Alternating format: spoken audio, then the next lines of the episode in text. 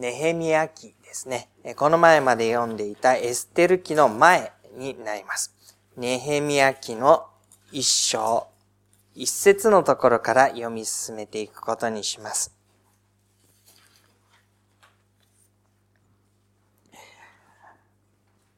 ハカルヤの子ネヘミヤの言葉。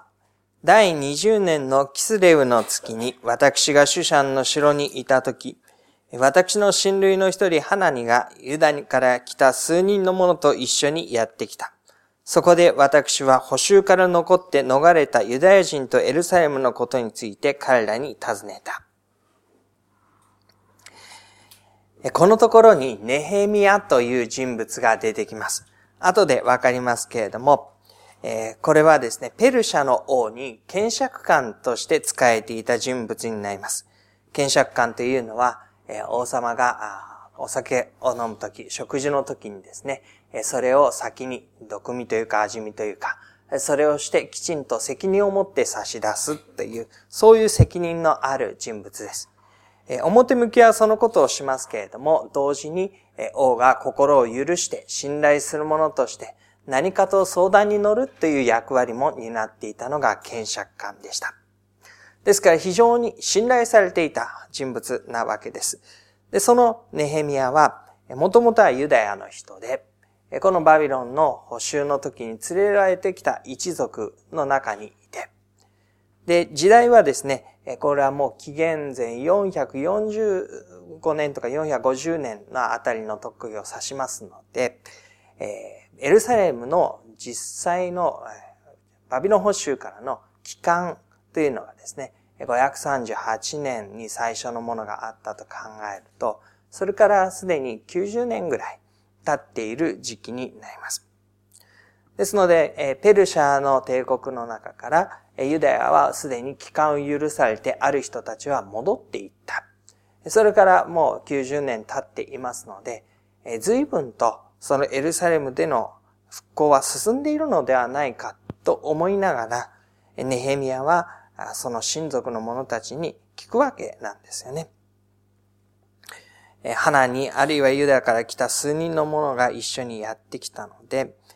補修から残って逃れたユダヤ人とエルサレムのことについて彼らに尋ねた。彼らが帰還していって、エルサレムに戻っていって、そのエルサレムはすでにどんな様子になっているかというふうに尋ねたわけです。すると彼らは答えて言いました。あの州の補修から逃れて生き残った残りの者たちは、非常な困難の中にあり、また、そしりを受けています。その上、エルサレムの城壁は崩され、その門は火で焼き残、焼き払われたままです。エルサレムに戻っていって、そこの城壁が再建されていき、神殿が再建されていきということをイメージしていたわけですけれども、実際にはそのエルサレムの城壁は焼き払われたままという風になっています。で彼らは非常な困難の中にあって歩んでいるというんです。でそのことはネヘミヤ聞いてですね、非常に心を痛めました。地理的には随分離れたところにいます。時代もエルサレムの実際の補修からの期間ということから経てば、随分時間が経っています。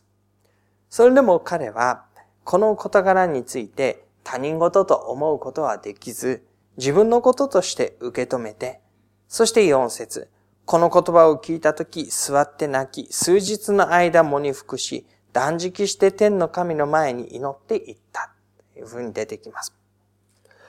この事柄は彼の心を捉え、決して他人事ではなく、痛み、悲しみ、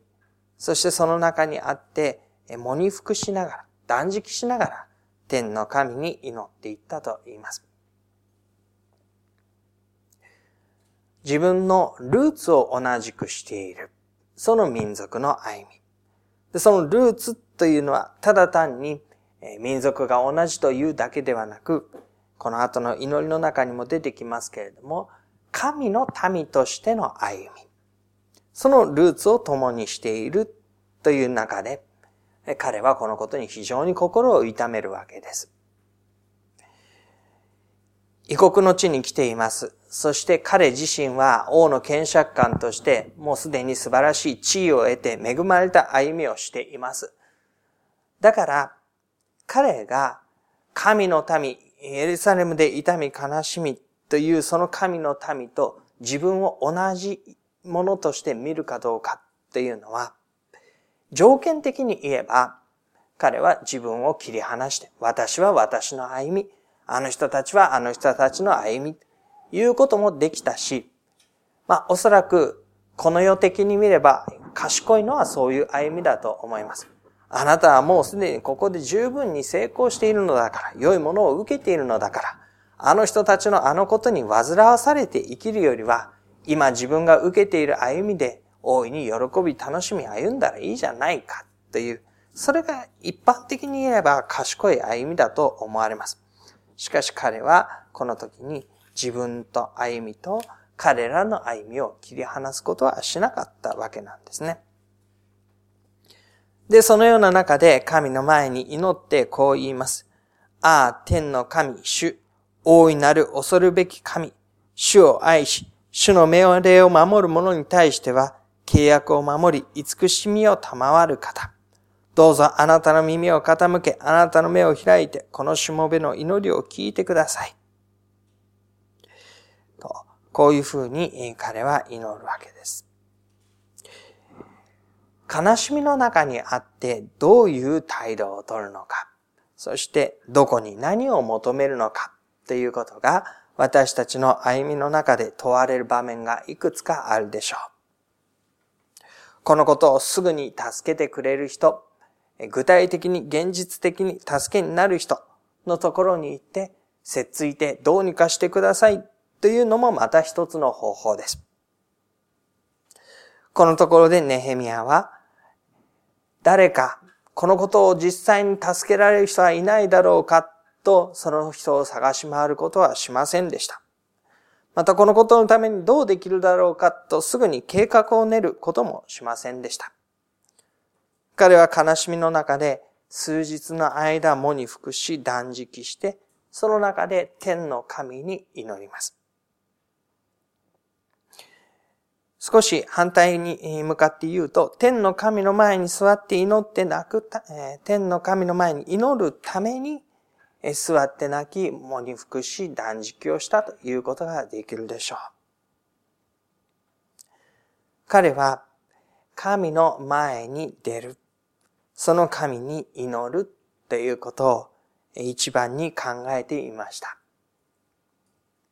その神というのは、大いなる恐るべき神でありながら、主を愛し、主の命令を守る方に対しては契約を守り、慈しみを賜る方。と言います。大きな権威を持ち、人の歩みを裁き、正しいことを正しいとし、導かれる方。と同時に、主を愛し、命令を守る者に対しては、契約を守り、慈しみを賜る方。神の近くにあって、神の愛を受け、神に導かれている者は、その契約、慈しみというものを信頼して、いつもそれに変わらずにすがっていくことができる。もちろん目に見える歩みはこの後に出てきますけれども、正しいことばかりではない、過ちを犯したり、その歩みが神の意に沿わない時も多々ある。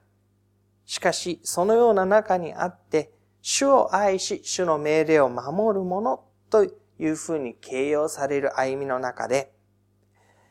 神の契約、慈しみを信頼し続けることができる。この罪を犯すとかですね、神の意に背かない、背いてしまうということと、主を愛し、主の命令を守る者というものの間に、一見矛盾する歩みがあるわけですけれども、多くの場合、これは私たちの中に、え両方ある。そしてある時には、その割合が、え半々であったり、ある時にはどちらかが2でどちらかが8であったり、ある時にはもはや10と0のような感じに感じる時すらあって、それでもなお、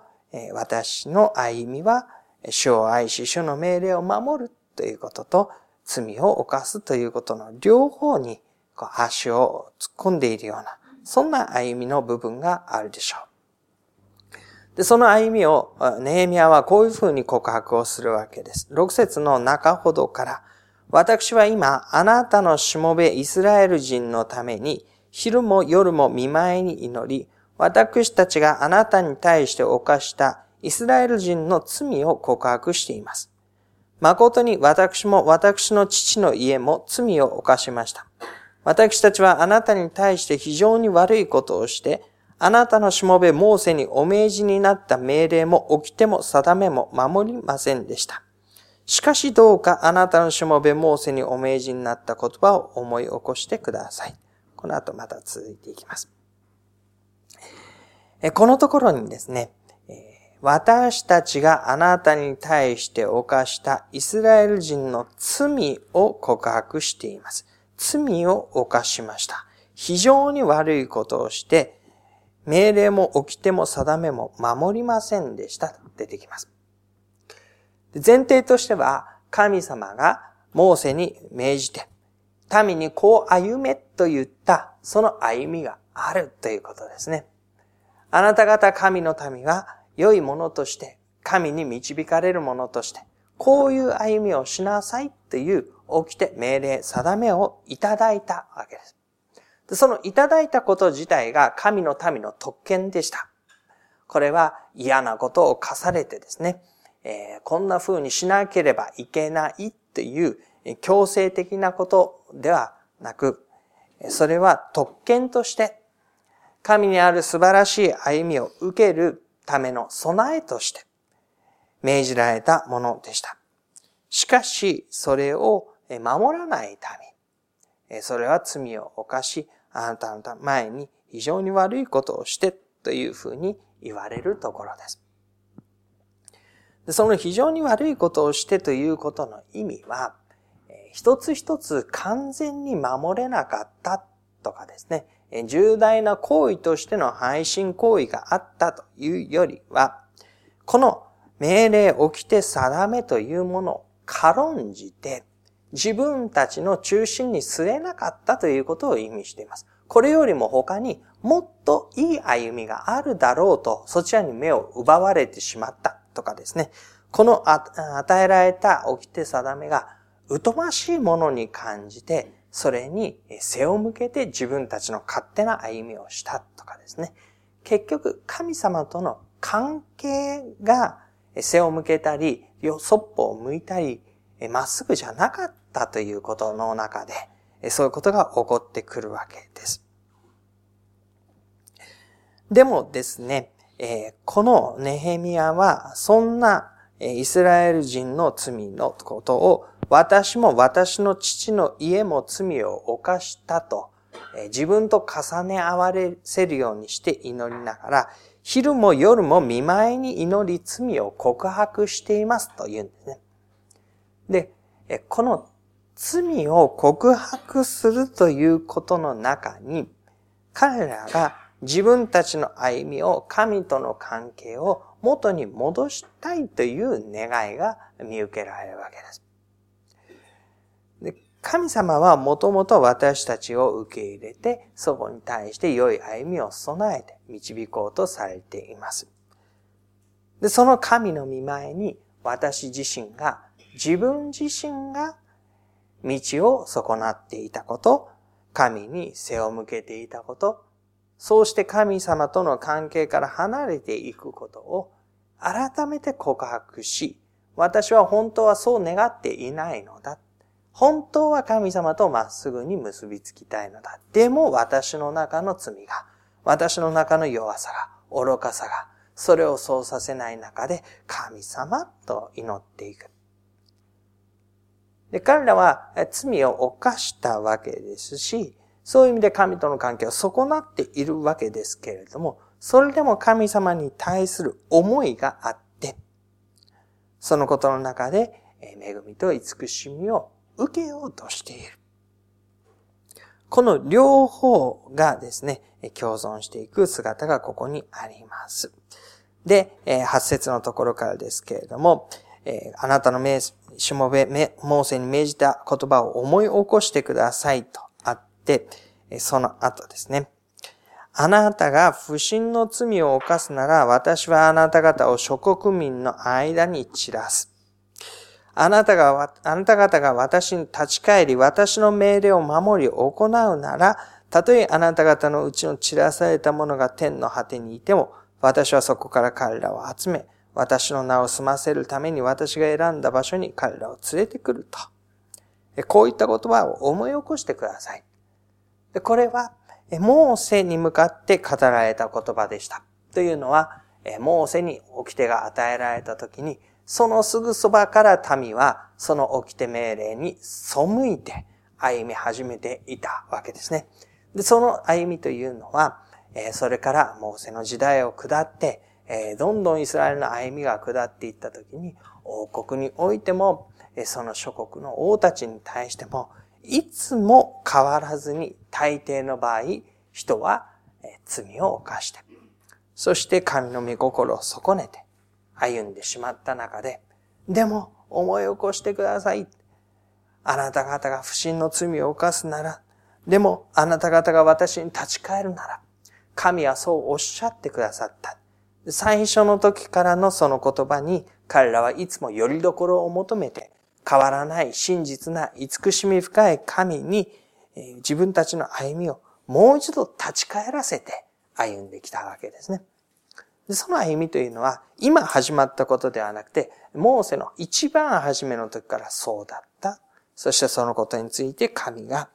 確かに彼らを受け入れて、そして散らされたものを集めて、そして彼らが選ばれたところに住むようにされる。そのような慈しみを与えてくださる。そのことを思い起こしてくださいと、神様に向かってネヘミヤはここで祈っています。そして、この民の祈りに耳を傾けてくださって、11節の最後ですけれども、憐れみを受けさせてくださいますように祈っています。憐れみを受けさせてくださいますように。私たちが神の前に悔いて嘆いて祈るときに、あなたの憐れみを受けさせてくださいっていうのが最後に来ます。私が何かをできるから、私はこのことを改めてどうしますから、ということは、もはや私たちは自分のことを考えるとできない。そんな約束をしても、いつもどうにかしてその約束を果たせない現実に舞い戻ってしまう。そんな私たちが、いよいよとなれば、もはやできるのは神の憐れみを受けることを求めるのみになります。で、そんな祈りをしまして、そしてそれから数ヶ月の後のことになります。2章のところ。アルタシャスタ王の第20年の2、3の月に王の前に酒が出た時、私は酒を取り上げ、それを王に差し上げた。これまで私は王の前でしおれたことはなかった。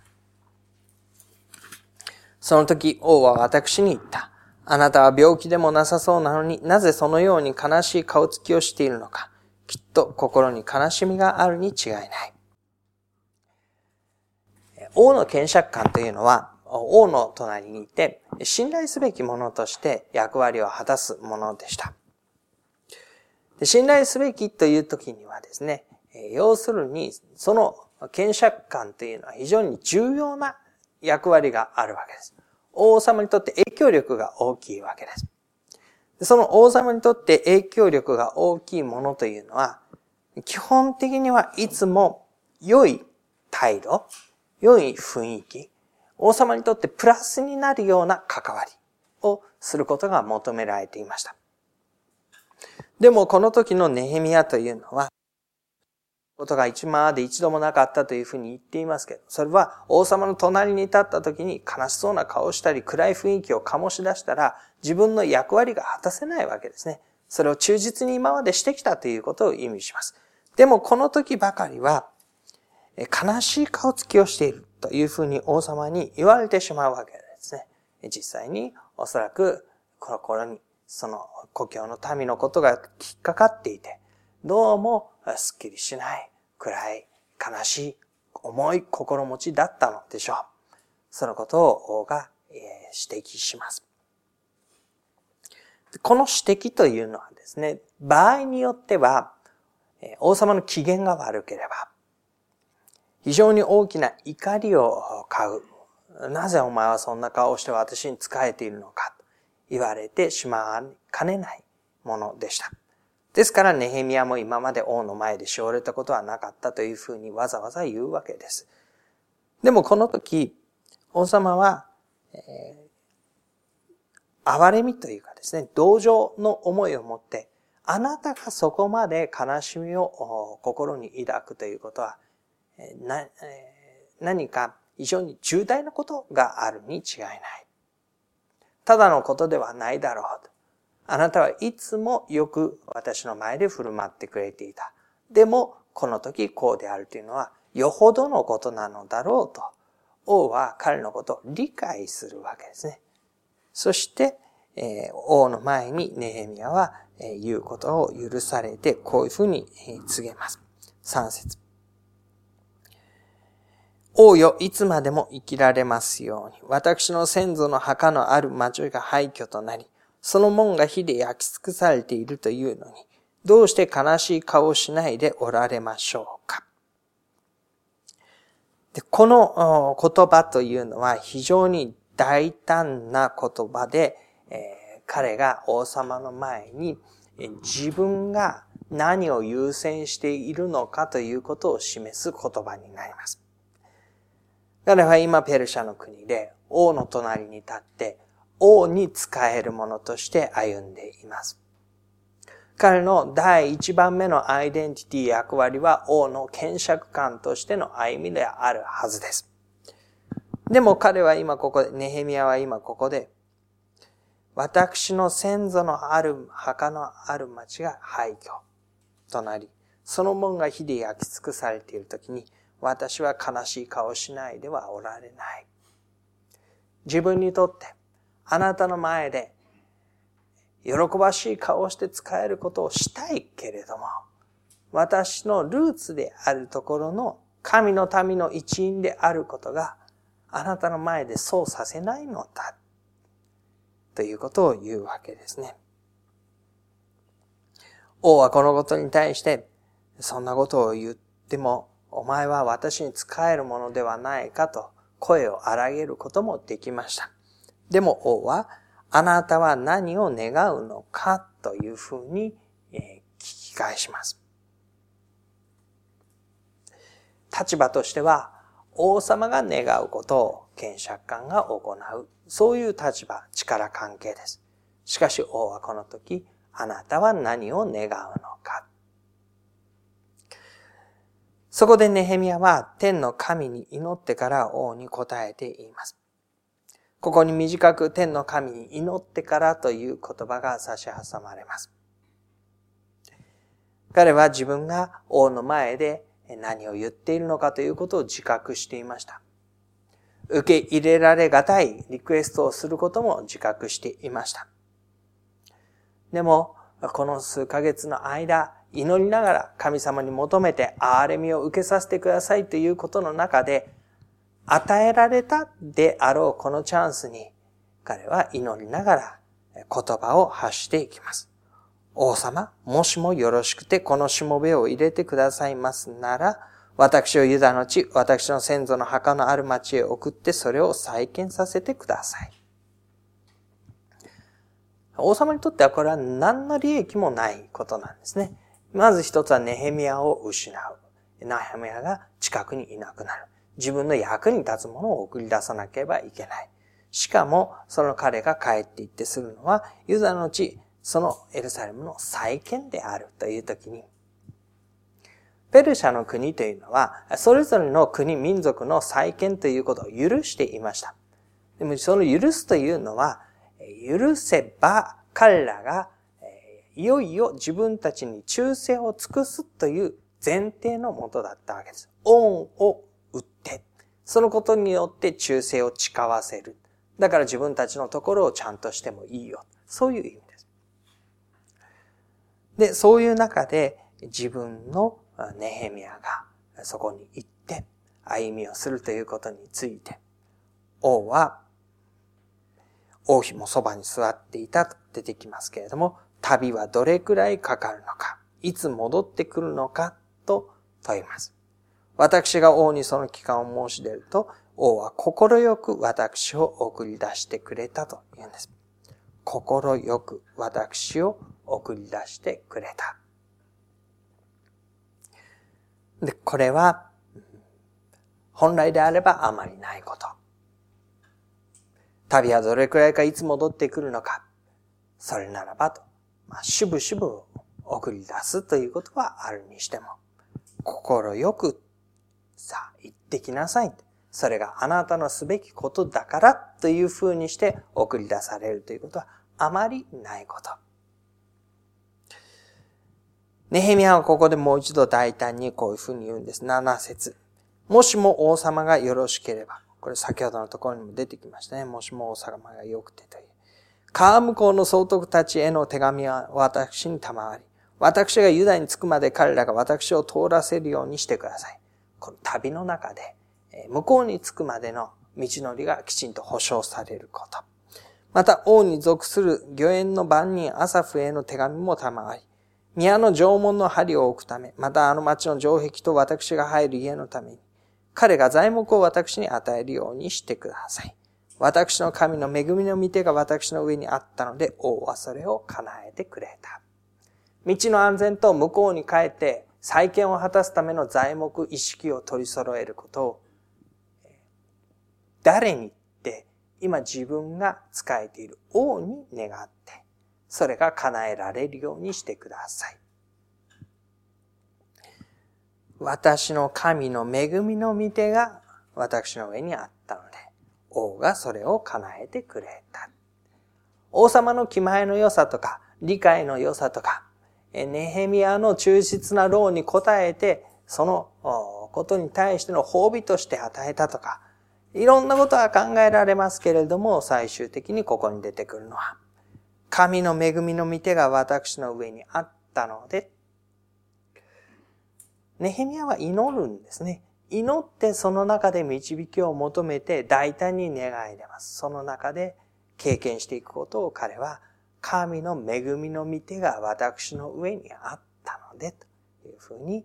理解をしていきます。で今日私たちはこのことを読みながら神に召されて役割を与えられて生きるということの姿をご一緒に理解したいと思うんです。ネヘミヤという人物が、故郷のエルサレムの再建に取り掛かっていく。そのことは一体どういう風にして彼に役割として与えられたのでしょうか。彼がそのことを役割として与えられたのは、まず一つは聖なる悲しみという風に呼ばれる、そのことを聞いて非常に心を痛めるというですね、そのところから端を発していきます。もちろん彼はこの異国の地において自分たちの故郷の神の民がどのように歩んでいるのかというのをいつも気にかけていました。その気にかけていた事柄の中で聞いた事柄が彼の心を捉えるわけです。地理的にも離れていて、自分は安定した身分を与えられていて、他人事と切り離せば切り離すことのできる中で、それでも彼の心の内に、このことを聞いて放っておくわけにはいかない。心の中がうずくような、腹型がよじれるような、どうしてもという思いに駆られる。そういうところを持って彼は愛に始めていくことになります。そしてそれを自分のこととして祈るわけですね。彼らは罪を犯して彼らは浮き目にあっています。だから彼らのために。と、ネヘミヤは祈ることをしませんでした。私と私の父の家というふうに祈って、彼らは、ネヘミヤは私たちの中に自分を入れるわけなんです。私と彼らではなくて、私たちという一括りの中で、神の前に祈ることになります。で、ここで、ネヘミヤの中ではすでに自分のことになっているわけですね。神が彼のうちに与えた思いを通して、人事としてではなくて、自分のこととして、このことを捉え、神の前に祈っていきます。そういう中にあって、道が開かれてくるわけです。王様の理解が得られてくるわけです。実際にできるような状況が備えられてきます。祈る中にあって、エレミアが、ネヘミアが最初に祈ったのは、憐れみを受けさせてくださいということでした。神がこのことを受け入れて、許してくださって、さらに続く道を開いてくださるようにっていうのが、憐れみを受けることの中身でした。その中にあって、彼は自分がすべきことの役割を受け取っていくことになります。誰かが言ってどうにかしてくれないだろうか。このことのために一番役に立つ人は誰だろうか。他の人にそれを求めることはしませんでした。自分が言って、それを再建する。その役割を彼はここで引き受けていくことになります。その中にあって、神の恵みの御手があって、それを王が叶えてくれたっていう言葉に象徴されるように、一つずつ扉が開かれ、歩みが備えられ、そのことの実現に事柄が向かっていきます。また来週見ますけれども、簡単に行くことではありませんでした。だから問題がなかったわけではないんです。でもそれでも、この働きは神の恵みの御手が私の上にあったので、という言葉で表されるように、神の導きの中で一つ一つ備えられ、用いられ、ことが実現していくことになります。私たちは自分が与えられている神様の飯というのを考えてみたいと思います。私たちにとって神の飯というのは多くの場合、神様のためにこれをしよう、あれをしようというふうに、ゼロから計画をして、そのことを実行していくというようなものでは、大抵の場合ないことが多いでしょう。私は将来どうしたらいいだろうか、こういうふうにしようと前もって一つ一つのことを積み上げるようにして考えることができるという場合はあまり多くありません。むしろ私たちが神様に私はどのように歩むべきでしょうかと尋ね求めるときにはもうすでに私はある現実の中に置かれていて全く白紙のところに何かを書き上げたり積み上げたりして考えるというよりは、その与えられた状況の中で、すでに私が取り巻く現実と関わり、接し、聞き、見、知り、そういう事柄の中で、私たちの心の内に思いが与えられていく。決してここを私は他人事として後にして自分の歩みを考えることはできない。このことは神が私をここに置いたゆえに、神が私に見せてくださっている、知らせてくださっているゆえに、私はこのことを離れて自分の歩みを考えることはできないという、そういうものをすでにそこにあることを発見していくことが多いことでしょう。ですから、それは何か新しい飯を得ていくというよりは、そのことを受けていくですね。神様が私のために備えたもの、置いたもの、私をここにというふうに言ったことを受け取っていく、受け入れていくという歩みになるでしょう。ある場合には、なぜこんなことなのだろうか。どうして私なのだろうか。もう少し違ったことを本当は私は考えていたのに。そんな場合も少なくないことでしょう。本当にそのことをしようと思ったら、私は今よりももっと苦労を引き受けなければいけなくなったり、一筋縄ではいかないことに悩まされることになったり、そんなことを本当に私はする必要があるんだろうか、と思わされることもあります。でも自分の中に、このことを掘って私は見てみないふりはできない。知らないことにもできない。ここから逃げることもできない。これはやっぱり私に与えられた歩みなのだ。祈る中にそのことを引き受けていくことになるでしょう。そして祈りつつ歩むならば、神の恵みの御手が私たちの上にあることのゆえに、本当に必要な一つ一つのことは道が開かれ、歩みが備えられていきます。神の技がなるということです。私の技はならないかもしれませんけれども、神の技はなっていく。そのことの中に、私たちの歩みは一つ一つ導かれていきます。で神の飯に応えるというのは、そのことを信じて、そのことの中に歩み出していくことを意味します。祈りつつ、神の飯に応えて、神に信頼して歩み出していく。そんな歩みも私たちはご一緒していきたいと願っています。そしてそのことが私の歩みの実現ということ以上に神が私を通してその向こう側にいる人に本当に良いもの、必要なものを届ける、もたらす、そういう働きに用いられることを期待しながら歩んでいきましょう。しばらく黙祷いたしましょう。